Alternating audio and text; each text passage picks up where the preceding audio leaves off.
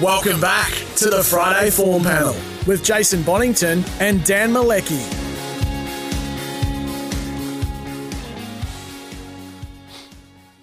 Hello and welcome back to the Friday Form Panel. This is a very special edition, and uh, both uh, both Daniel and myself, it's it's a big build up, and it should be a big build up, shouldn't it? Because the Victoria Cup, and we did a little internal uh, session, you, uh, you, myself, and, and Ryan Fielding the other day. And even as you start talking about the history of the Victoria Cup, and you told the wonderful stories about uh, Bag Limit and uh, and some of the great winners, Popular Alm in the past, and there's been many great winners since then. It, like it even starts.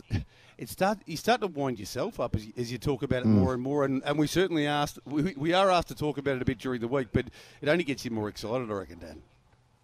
Oh, there's no doubt. The build up is fantastic. I really enjoy it, always have.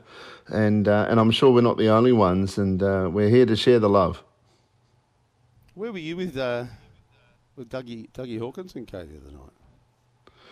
Uh, the, the, Triple M radio station yeah. had a promotion at the Melton Entertainment Complex, and um, um, obviously Billy Brownless was uh, one of the the, the host of the Drive Time show, but um, Mark Hunter, um, Mark who's Hunter, yeah. well known as a racing expert, but former Bulldogs player, father of Lachie, obviously good friends with uh, with Dougie Hawkins. So the Hawk was there as well. So um, yeah, I love the Hawk. And you know what? The Hawk, Dougie Hawk, he loves the trots.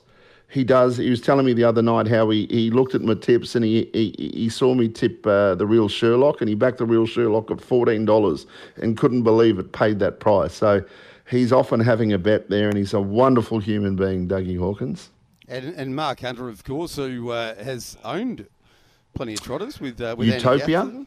Yeah, yeah, that's right. He's he's had uh, plenty of success over over a period of time, and he was telling me he's in the, uh, the Trotter Utopia that won during the week as well. And, and one of uh, Mark's great strengths, or what he brings to thoroughbred racing tipping, is very much about speed maps. So you can understand why you would uh, why you'd love the trots. Okay, this is uh, Queen Elida versus the rest, and he, uh, look.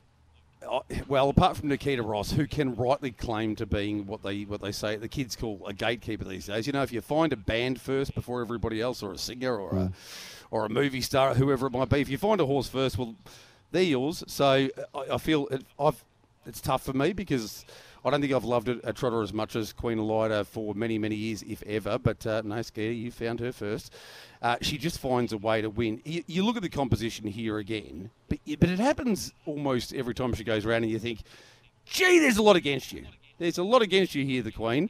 But she seems to find a way to win every time, and I can't see why she won't do so again. Although Olivici pole marking draw where, where does does Olivici end up behind the leader? Does Mufasa Metro lead Olivici behind the leader, and then Queen Elida takes off and finds her way to win as she almost always does? Then how did how did you get through this? Because it's not easy again. No, it's not easy. Um, Mufasa Metro's obviously got the gate speed, and he's a good chance at leading. But Olivici can get out all right, at least from barrier number one. Uh, and Chris Lang, um, he's, when he's confident he can lead on a horse, he uh, he leads. So um, interesting to see what he does with Olivici. If that is the case, I, I reckon Chris Alford, he's naturally there's no one better than summing up situations better. But I wonder if his plan of attack would be immediately to get off the pegs, um, uh, regardless of whether Olivici mm. led or not. Uh. She was so impressive the other day, Queen Elida, uh, considering it took her all the way up the straight to just now Mufasa Metro the start before. Oh, uh, she won with authority last time. She's at the top of her game. I don't know if she's ever gone better.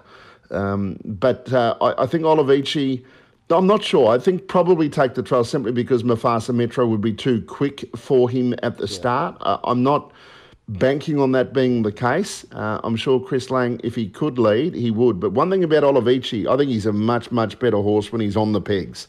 Uh, and there's a lot of horses that would fit that category. He's a good horse and he looks well suited here. Keep in mind, this is a 1700 metre race as well. It's not 2200. So if you've got an advantageous barrier draw, you want to use it.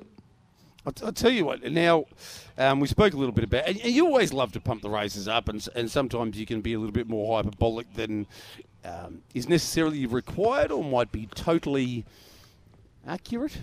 But I, I look at this race. The Victoria Cup's a really, really, really, really, really good addition.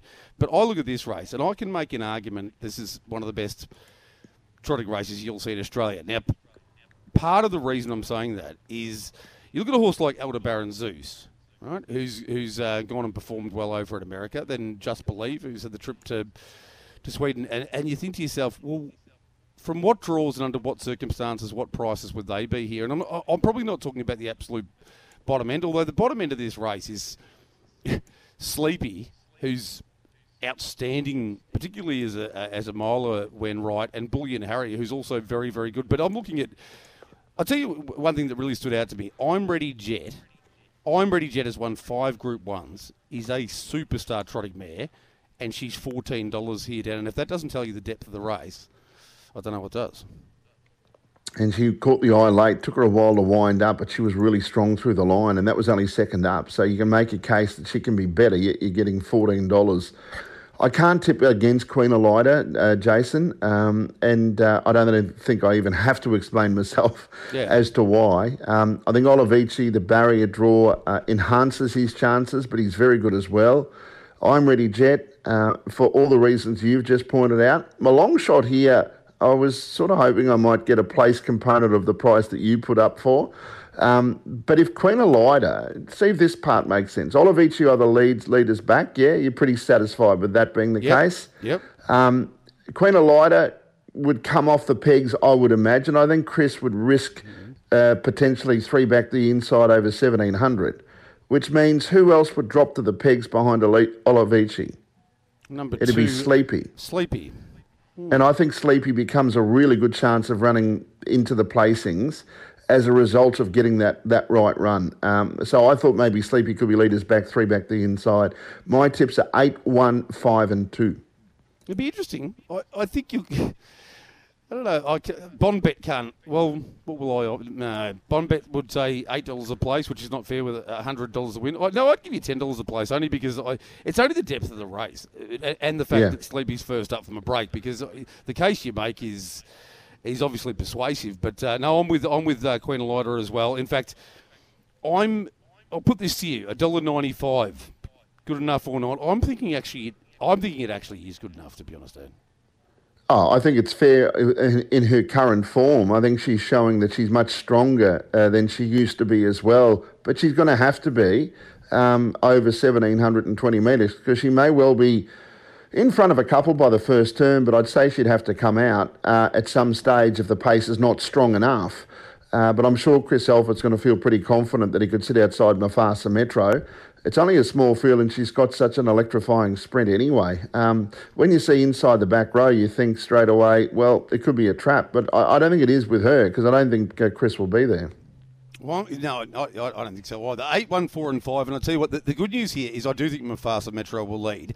And if Queen Elida really is, has any concerns, if the puppet has concerns about Olivici and Olivici's behind the leader, watch for Queen Elida to try and put Mufasa Metro to bed, to sleep, to have a little nap, at a time where it's going to make it hard for Olivici to build the momentum to then yeah. go and beat Queen Elida. And I think that that's going to play in her favour. And I can't help it, to be honest I know what Andy Golino's like to a degree, and he doesn't. I'm ready. Jet would not have been ready to go in the first two runs.